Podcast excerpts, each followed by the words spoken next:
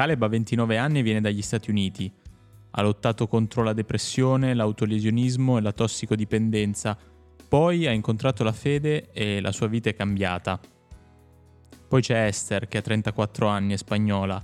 È in sedia a rotelle perché ha avuto un bruttissimo incidente stradale.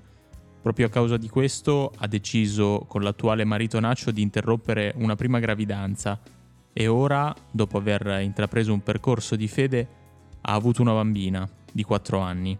Infine c'è Joao, portoghese di 23 anni, vittima di bullismo e problemi di salute mentale, soprattutto dopo il lockdown e la pandemia. Anche lui ha intrapreso un cammino di fede che lo ha aiutato a rialzarsi. Queste sono state alcune delle testimonianze intervallate durante la Via Crucis con i giovani per la GMG 2023 a Parco Edoardo VII. Poi, dopo queste testimonianze, ha preso parola al Papa. E col Papa dice, ora vi faccio una domanda, lo dice ai giovani, ai tantissimi giovani che sono davanti a lui, ora vi faccio una domanda, perché non rispondete a voce alta, ciascuno risponda dentro di sé. Io piango qualche volta? Ci sono cose nella vita che mi fanno piangere? Tutti nella vita abbiamo pianto e piangiamo ancora. E lì c'è Gesù con noi. Lui piange con noi perché ci accompagna nell'oscurità che ci porta al pianto.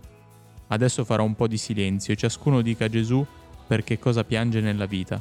Ciascuno di noi glielo dice adesso, in silenzio.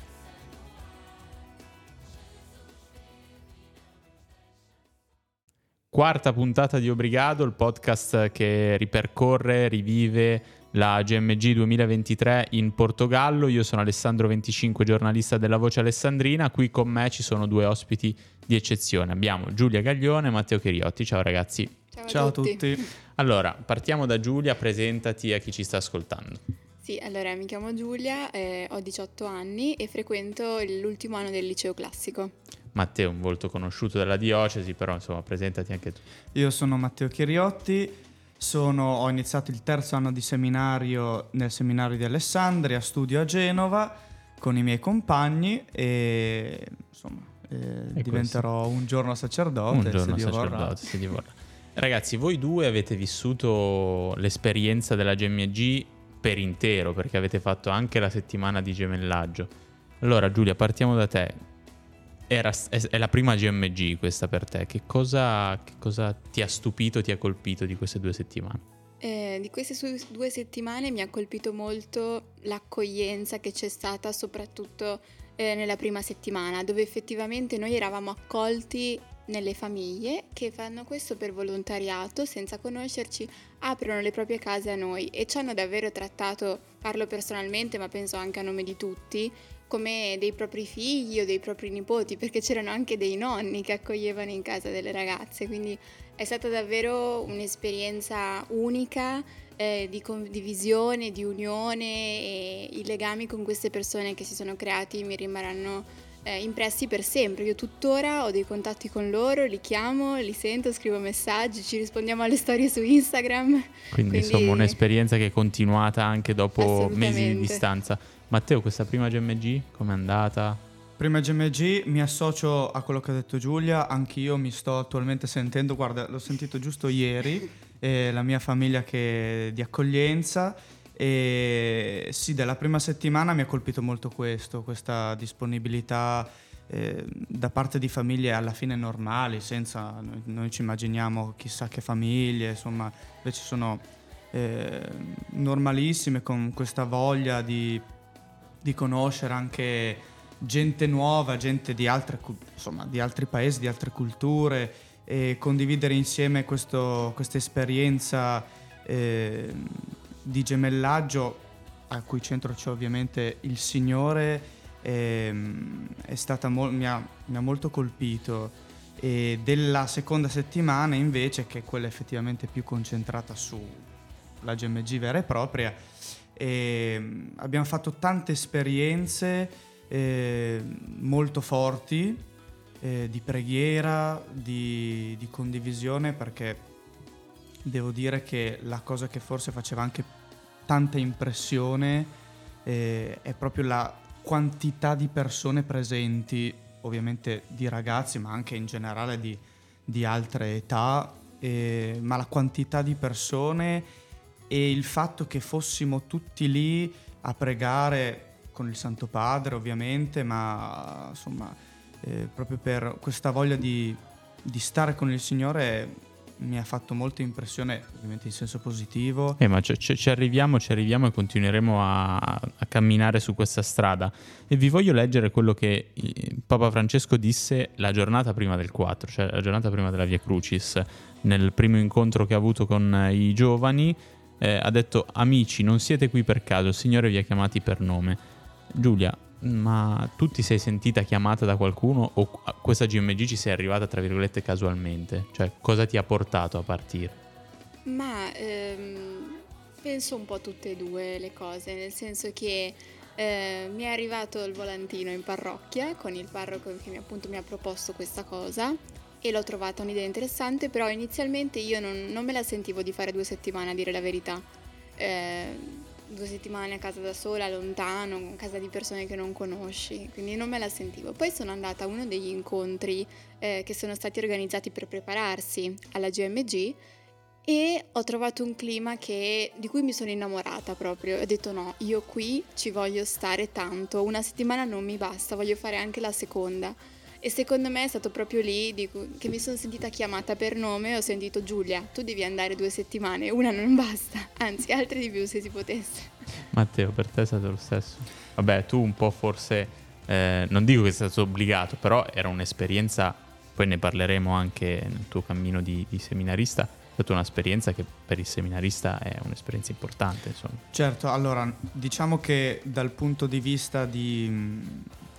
Eh, insomma, nel, del partire, no? del sapere di partire, noi come seminario l'avevamo già programmato da un sacco di tempo, quindi eh, eravamo già psicologicamente pronti, ecco, nonostante mh, penso che a parte uno di noi, eh, tutti gli altri, me compreso, non avevamo mai fatto una GMG, non avevamo mai partecipato, quindi ero insomma abbastanza, tra virgolette, pronto a quello che però è stata una sorpresa perché, ripeto, è stata un'esperienza nuova. Io eh, di esperienze con i ragazzi, con i giovani ne ho fatte, ma devo dire che questa mi mancava, come avevo già detto a qualcuno, eh, mi mancava molto, ecco.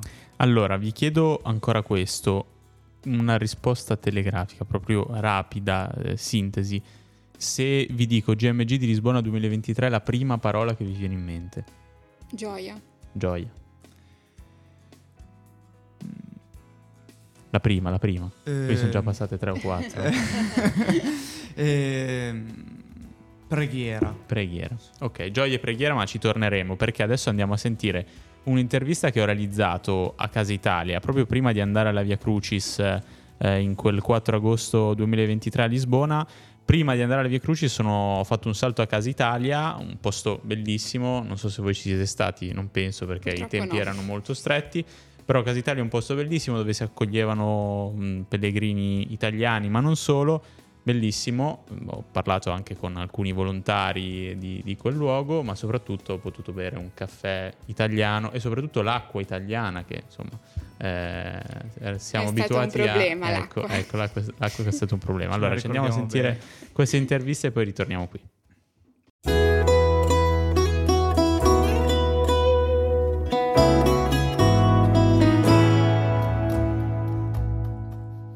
Allora, eh, mi chiamo Sabino Paolo Sciosco, ho 23 anni e vengo da Barletta in Puglia. Siamo a Casa Italia, che è il luogo di riferimento per tutti gli italiani che parteciperanno alla GMG di quest'anno qui a Lisbona. Siamo nel, in un complesso che appartiene alle, alle suore Dorotee ed è una scuola elementare, ce l'hanno gentilmente data per fare Casa Italia. A Casa Italia arrivano, arriva chiunque, arrivano tanti pellegrini prettamente italiani che trovano qui un punto di riferimento per riposarsi, per chiedere delle informazioni, per bere un buon caffè, ma soprattutto per fare relazioni e fare legami. E questo è un luogo di incontro, nella casa anche si costruiscono i ricordi, diceva all'inaugurazione Monsignor Baturi. E questo è veramente un luogo per costruire ricordi. E questa è la mia prima GMG in generale, non avendola mai fatto, 23 anni, è la mia prima GMG come diciamo pellegrino, prima GMG come servizio e la vivo veramente con un dono molto grande Esperienza. Ma i ragazzi qui sono veramente il regalo più bello, cioè eh, è stancante comunque starli dietro, ascoltarli, rispondere a tutte le domande, però la sera arriviamo veramente contenti, io arrivo veramente contento quando vado a dormire, ma sono ragazzi straordinari, sono pieni di luce, pieni di tanta voglia di fare, tanta voglia veramente di, di costruire qualcosa di bello. E spero vivamente e sono convinto che porteranno questa luce anche quando torneranno a casa. Eh, il Papa, il Papa il Papa. E, e ha dato noi a Barletta diciamo uno schiaffo senza mani ieri all'inaugurazione. E speriamo veramente che non rimangano solo parole le sue, ma che veramente qualcuno dica cacchio, forse ha ragione, senza forse però. Un saluto a tutti quanti, ciao belli!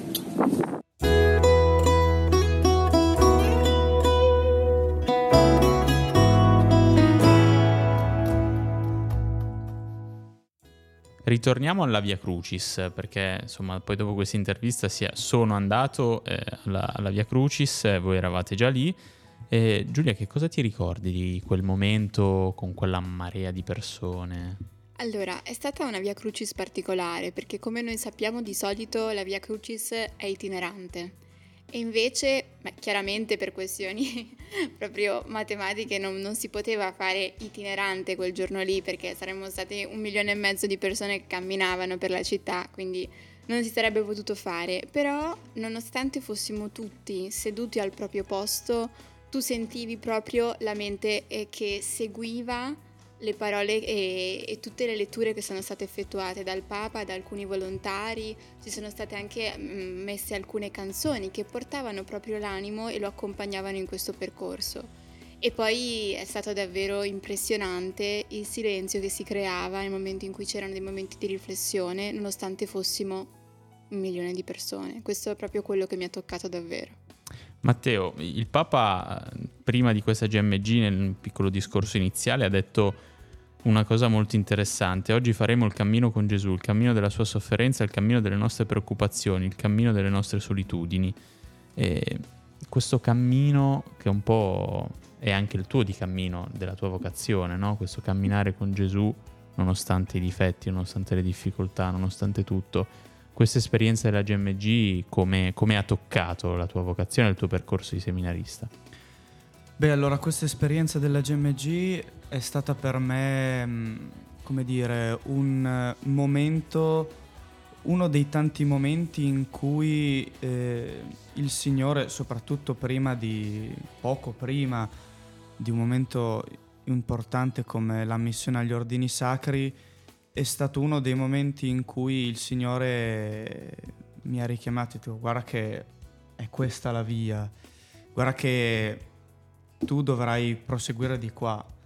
Come giustamente ha detto il Santo Padre, eh, nella vita cristiana ci sono, cristiana sì, di un, di un seminarista, di un sacerdote, ma di tutti i cristiani è composta da gioie e sofferenze. Ecco, ma il denominatore comune deve essere Gesù e la gioia di seguirlo, anche nelle sofferenze e tenendo a mente eh, proprio la Via Crucis, che lui in primis ha dato la vita per noi con tutta la sofferenza che ha passato, che noi non ci immaginiamo.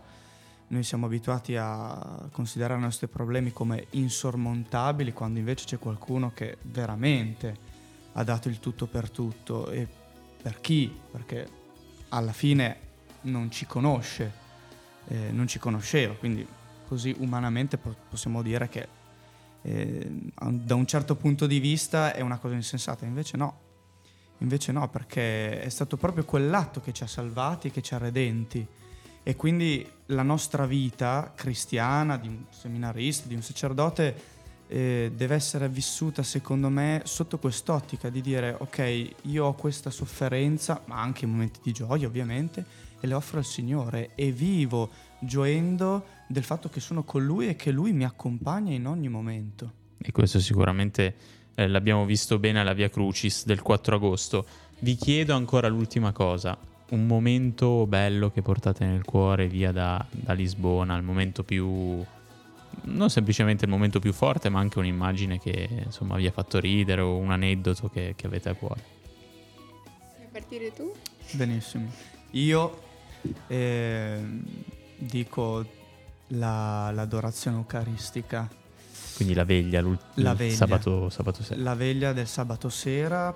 Ehm, e ho un'immagine che mi ha colpito. Noi stavamo, eh, se guardiamo il, ehm, il, posto in cui eravamo, sul lato destro della collinetta, sul lato sinistro della collinetta.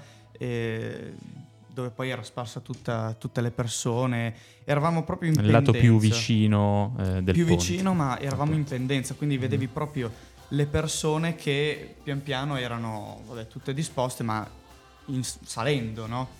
E, ehm, e quindi ho questa immagine di tutti i ragazzi e tutte le persone inginocchiate in silenzio che andavano su, in crescendo verso lo stensorio e, e, io lì piccolino, mi sono sentito molto piccolo in quel momento, ma mi ha fatto molta impressione perché lì ho, ho avuto modo di ritoccare la, la, grandezza di Dio e come la gente anche eh, riuscisse a, a percepire questo, questo momento che da un certo punto di vista è molto semplice, ma era grandissimo per le persone, per, eh, per la preghiera, per tanti, per tanti motivi.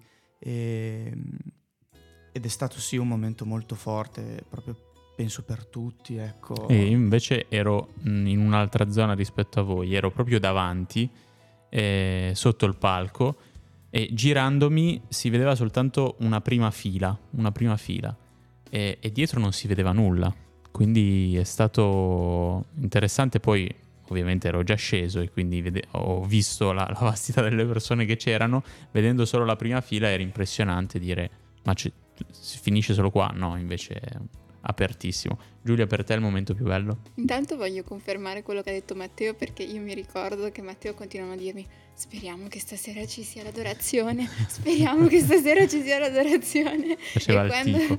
Esatto, perché non eravamo certi e quando ha iniziato l'adorazione mi ha guardato tipo sì, perché era il momento che aspettava da tutta la GMG probabilmente. E invece per me è stata la domenica mattina, il risveglio un risveglio traumatico ma bellissimo, nel senso che nessuno si aspettava che alle 7 di mattina iniziasse una musica pazzesca. Ed è stato a mio avviso bello perché tante volte si associa la chiesa a un qualcosa di antico.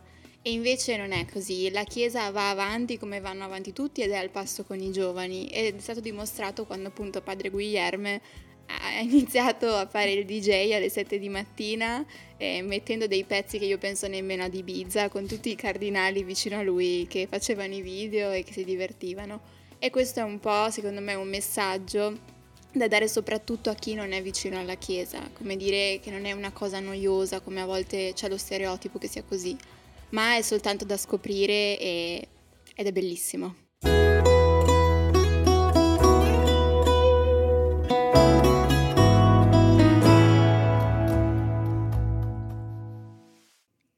Adesso Matteo e Giulia arriviamo al momento clou, tra virgolette, è un momento un po' più divertente, quindi rilassatevi, tirate pure un sospiro di sollievo. Allora, intanto col portoghese com'è andata? A mio avviso Giulia bene. dice bene. Giulia dice bene. Matteo? Mm, mm. Quel poco di inglese che mi ricordo l'ho messo in campo, poi... No, beh, io ho detto col portoghese. portoghese, portoghese ma... Um, ma se mm, lo ascoltavi bene, mm. capivi la parola chiave e poi immaginavi il resto della frase e andava. Sì, un po' c'erano delle, c'erano delle assonanze, però mm. ero convinto poi che eh, il mio compagno Aleandro che parla spagnolo mi aiutasse, invece eh, non no, è stato così. Lo spagnolo è leggermente diverso. È leggermente Vabbè, diverso. Eh, Seul 2027, intanto vi piacerebbe andare, ci andrete? Sì, Assolutamente sì, Matteo. Oh, ovviamente.